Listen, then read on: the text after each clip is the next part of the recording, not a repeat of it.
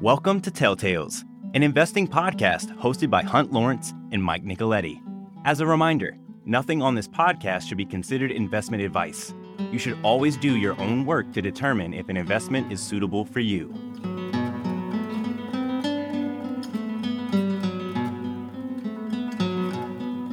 I think I'm right on time. Oil pricing and oil equity are going to be a little softer. I think that oil demand forecasts are being adjusted for China's pretty weak economic activity.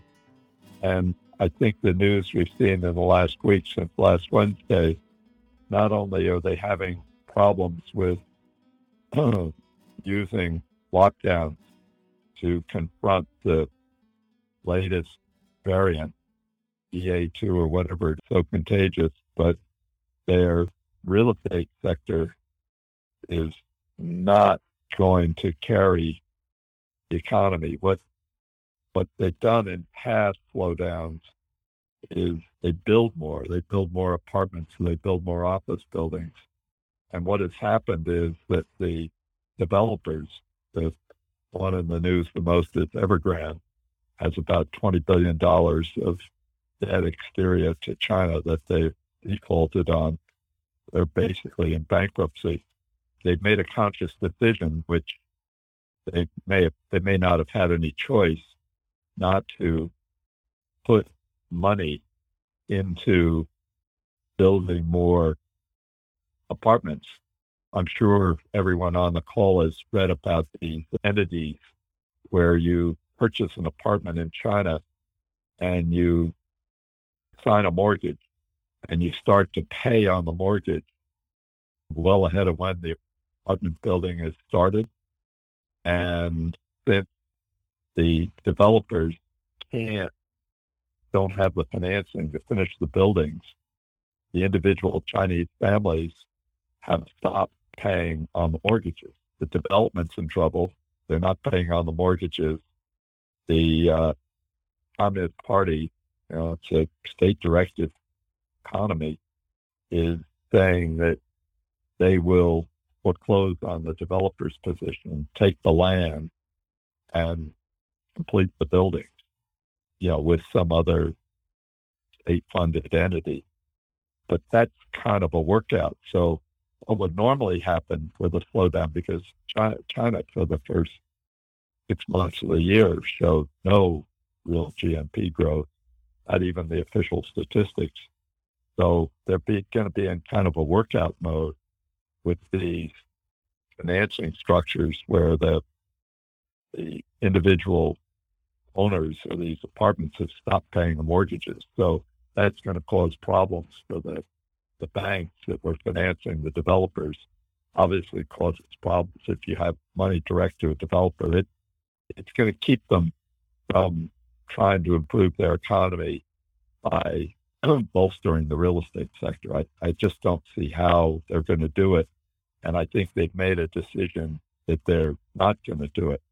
And Xi, of course, is looking for a second 5-year term, which is very unusual. Normally, the leader of China, the president, head of the party, serves 2 terms, and he wants to go on and do a 3rd term and probably serve until, he goes out feet first. The impact on oil, all commodities, copper, iron ore, met coal, will be significant because the second largest economy in the world, second only to the U.S., is going to have no growth and no potential for them to issue sovereign debt and somehow bolster activity in building.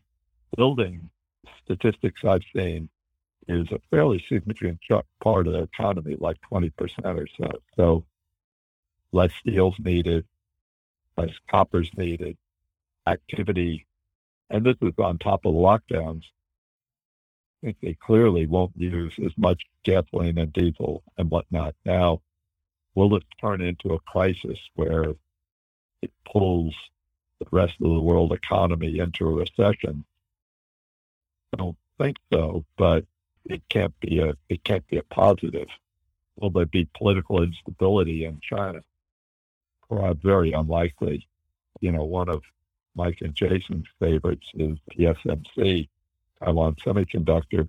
Will China buy you due to Ukraine? You know, what Russia did, or be like Russia and Ukraine with Taiwan? Not too likely. Obviously upset with the Speaker of the House's spending a night there, but not too likely that they'll, given the other challenges they have, you know, try to annex Taiwan with some kind of military operation. Impact on the companies we review, impact on Tesla. Anyone selling cars in China is going to have a more difficult market. In terms of making cars in China, also more difficult with lockdowns. Apple, just about everything we buy from Apple, not just iPhones, but everything else, is made in these very large factories in China. They have this strategy, apparently, of dealing with the lockdowns where they have dormitories and the workers who are working, and this may be true of Tesla too, just never leave. So they're allowed to continue to operate. But obviously, with the country on rolling lockdowns, a fair amount of, you know, just slowdown in economic activity, it can't be a plus for Apple. It can't be a plus for Tesla. Does that mean you don't want to own Apple stock? You don't want to own Tesla stock? Just if you own them, you know, those companies are strong and they'll come through this. To switch to natural gas is a bit of a European story. The price of LNG in Asia, where China, Korea, Japan all use a lot of LNG, by definition, is the price in Europe adjusted for transportation differentials. And the differential from, say, Texas is about a dollar more to get the LNG to China as compared to get to Europe. If you look at Platts quotes, they're trading kind of flat.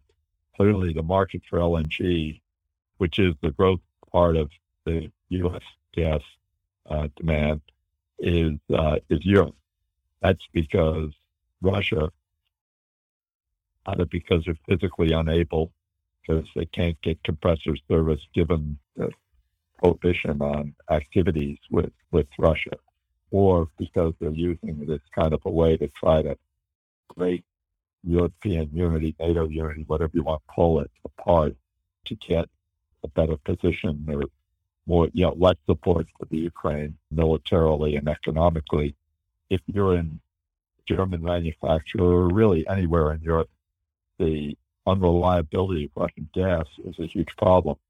So the way you respond to that, either on a national basis or a factory or an industrial complex like Volkswagen or whatnot, is you store as much gas as you can. And in order to store gas, price of LNG has been bid up into the 40s. And I guess we'll probably stay there. U.S. thermal coal has been bid up into the 150s.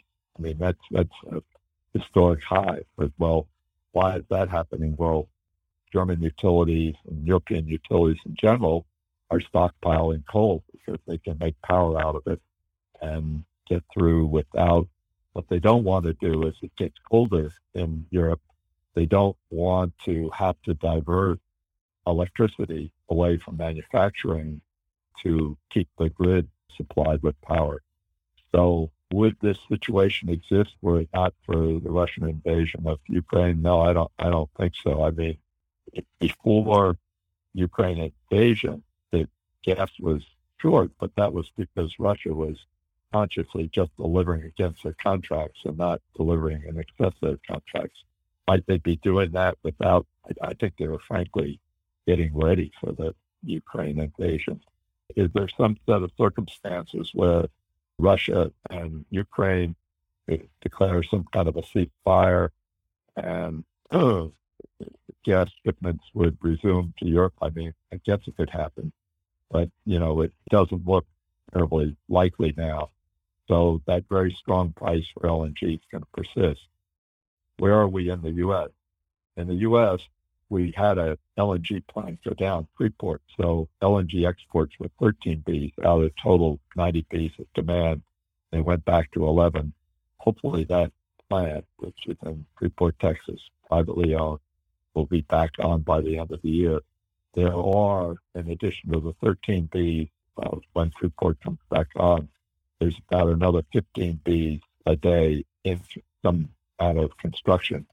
That will be the growth in U.S. gas demand. If you add up the rest of gas demand, which is residential, commercial, power, it's flat as a pancake. Even power isn't increasing that much because in the U.S. power business, more and more every year that goes by, wind and solar on. And wind and solar run, you know, as long as the sun's out or the wind's blowing, there's very little incremental cost. So that gets bid into the become part of power supplies. So gas, you know, base load gas, which would be the combined cycle power, is doing great now, but won't necessarily do that great if gas prices come down. What does this mean? Well, if you own Antero or you own EQT or own another gas stock, by all means, hang on to it. Be, I think, a little cautious about making new commitments to gas producers because these equities have moved up a lot. Ditto on oil. And it just doesn't seem like the right time because kind of the artificiality and the weakness in China. Obviously, recession weakness is prevalent in Europe because they can't, I mean, their power prices are way up. They don't know how they're going to make it through the winter with, you know, curtailed Russian gas exports. So Europe isn't doing very well. As far as the U.S. goes, we've had 2 quarters of negative GMP. The quarter to March 31 had negative GMP, 1.5%. The quarter to June 30 had somewhat negative GMP, down 0.9% or something. The quarter we're in, which will end September 30, the economists, and the one to watch is the economists at the Atlanta Fed seem to have the best record for predicting in advance what real GMP is going to wind up. They're saying 1% or 1.5% growth. When you look at business conditions, you look at Walmart, you know, saying that the customers are getting squeezed. They're having trouble, you know, repricing inventory, getting inventory. Not a good sign. When you have Intel and now AMD yesterday coming out saying that PC demand is off, that's not a good sign. It appears to be the case in the U.S. that people are become more cautious. And, you know, now housing demand is very strong. With higher mortgage rates has come down. So it was a severe recession, no, but generally 2 consecutive quarters of real GMP decline constitutes a recession. But the economists, who there's a panel of 7 of them who decide like 3 or 4 months later whether or not there's a recession, that probably if there's positive GMP growth in the third quarter, it's probably not going to say that the first and second quarter of 22 constitute a recession because unemployment was still at 3.5%. Now we have the jobs number this Friday. We'll see whether jobs increase, but that's the situation there. I've gone through more than these 15 minutes. I like to do under 15 minutes. I want to switch over to the companies we've been looking at.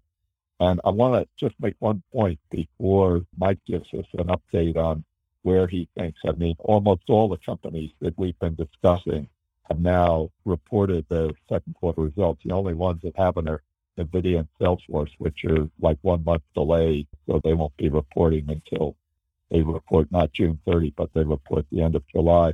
But just one thing that Mike and I, Jason, have committed ourselves to, we think the place to be is in these larger cap companies, the Microsoft, the Apple, the Googles, and maybe the Facebooks and the Salesforces, and that this drawdown in equity markets gives us a chance to acquire them.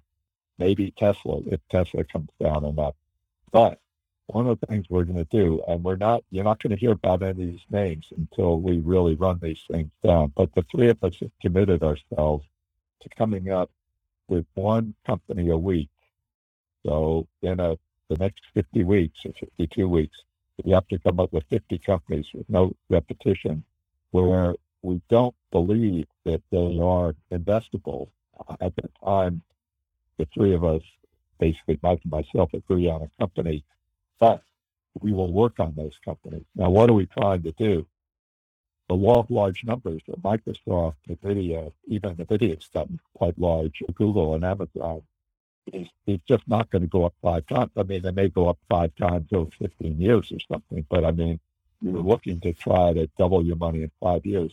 We would like, if the idea is to own 10 stocks, whether it's in Topmark or Lawrence Family or Oak Cliff or whatnot, we would like to have a couple of our companies of the 10, maybe even 3 of the companies of the 10, the things that do have the potential to go up 5 or 6 times. And the disciplined way we're going to try to do it is, between Mike and myself and Mike's partner Jason, we're going to try to have one a week. Now, we won't announce those on the phone. We go to work on them, and if we look at 10 or 15 of them, maybe we'll come up with one, and then we'll start talking about it. But we don't want people on the phone thinking, Hunt, Mike, and Jason are looking at, I just could pick a name, which may be this week, but we don't want anyone to, other than loaning about it, to think about investing in it. Shopify, which is Amazon's competitor, has come down. It went up about 15 times and it's come back down. It's worth looking at. I mean, Amazon needs a competitor, but that's the last one we're ever going to mention until we've done our work. And with that, over to Mike. Mike, I think if you could just fill up the rest of the time with just the trends and that you see from a review of the second quarter results for the companies we follow. So I'm going to stand down. I've already used too much time. The rest of the half hour is over to Mike. We have been digesting some of the news that's come through along with the earnings the last couple of weeks. So the first thing that I'll point to is e-commerce sales. And this ties back to Shopify and part of the reason it sold off so much. And essentially what happened during COVID is we shifted our consumption almost entirely to e-commerce. So it was a radical departure from a long-term trend line of growth in e-commerce to exponential growth in e-commerce. A lot of companies made a lot of bets that accelerated trend line was going to continue permanently, meaning our behavior and habits have changed. And I'd question if that they haven't, because they have in some sense. I mean, I'm sure most of us that utilize e-commerce, whether it's for grocery delivery or whatever, have changed habits as a result of COVID. But the growth rate is tracking back to that long-term trend line. And you see that in Shopify's results. You see that in Amazon's results. Shopify's spent a lot of money and hired up a lot of people in anticipation of the accelerated trend continuing. And since it hasn't manifested, they are now having to cut staff. So it's in a very unique, difficult situation. But as Hunt said, this is the type of situation that we want to look at and dig in and see if maybe there's an opportunity at some point. The second topic I want to cover is Intel and AMD.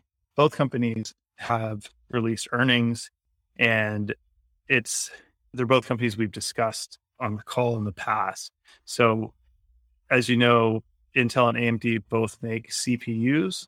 They both make CPUs on the X86 architecture. And recently, AMD's processors have started to catch up.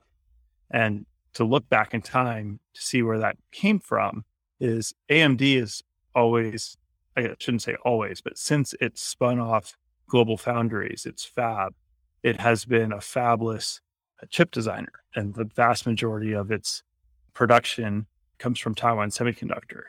So when Intel started to fall behind in their chip fabrication, AMD was able to catch up. And this has been a long time in the making. But now AMD's chips are significantly better than Intel's, and it's starting to percolate into the results.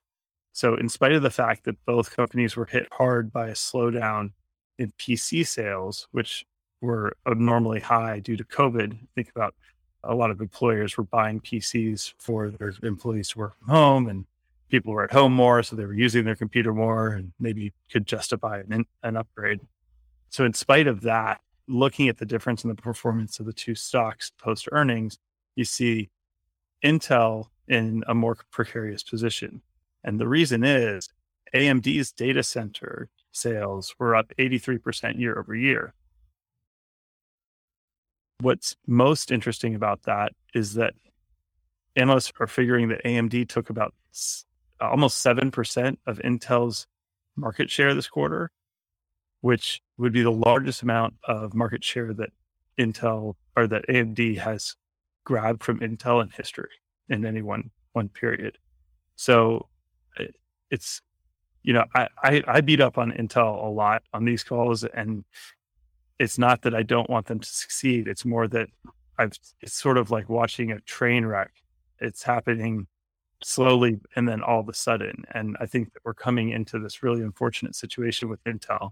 And then you go to Intel's earnings call, and what did they do? They reduced their budget for expanding their fabs, which is kind of the opposite of what we thought their strategy was going to be. And they increased the dividend. I've kind of been saying this over and over again, that if I was Gelsinger and going into Intel, one of my preconditions for going in there would be that you've got to cut the dividend.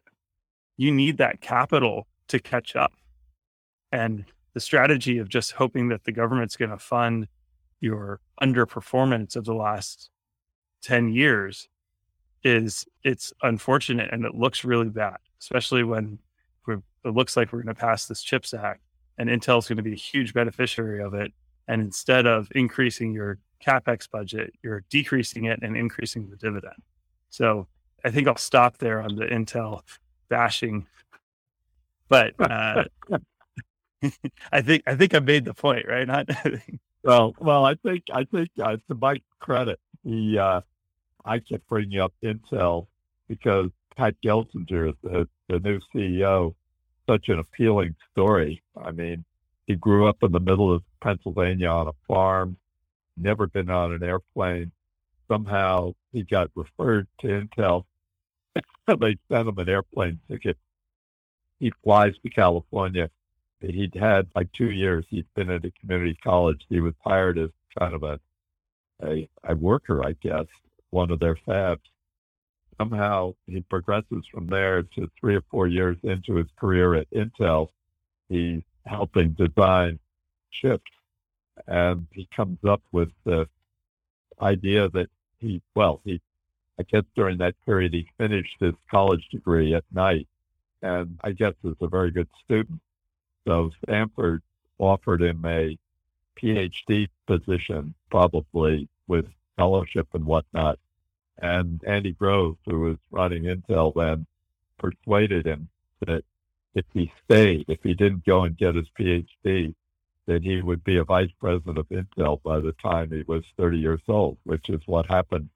And he progressed along, became absolutely crucial to Intel. But then at one point, when he was in his 40s, the top job went to someone else, either a marketing person or a finance person. And he went to work for Michael Dell, who was very familiar with him because, you know, Dell was a big producer of PCs. Michael Dell put him in charge of VMware, and where he was a huge success. Then, of course, you go on, and now Gelsinger's in his 50s, and the chairman of Intel, having entrusted Mike, I think they had 2 CEOs who failed, not just one, got hold of Michael Dell and said, would you sanction Pat coming on the Intel board? And then after a couple of board meetings, the board members decided they went back to Michael Dell and they said, this is very important for U.S. tech industry, chip industry. We need to make them CEO, which, again, Michael Dell sanctioned.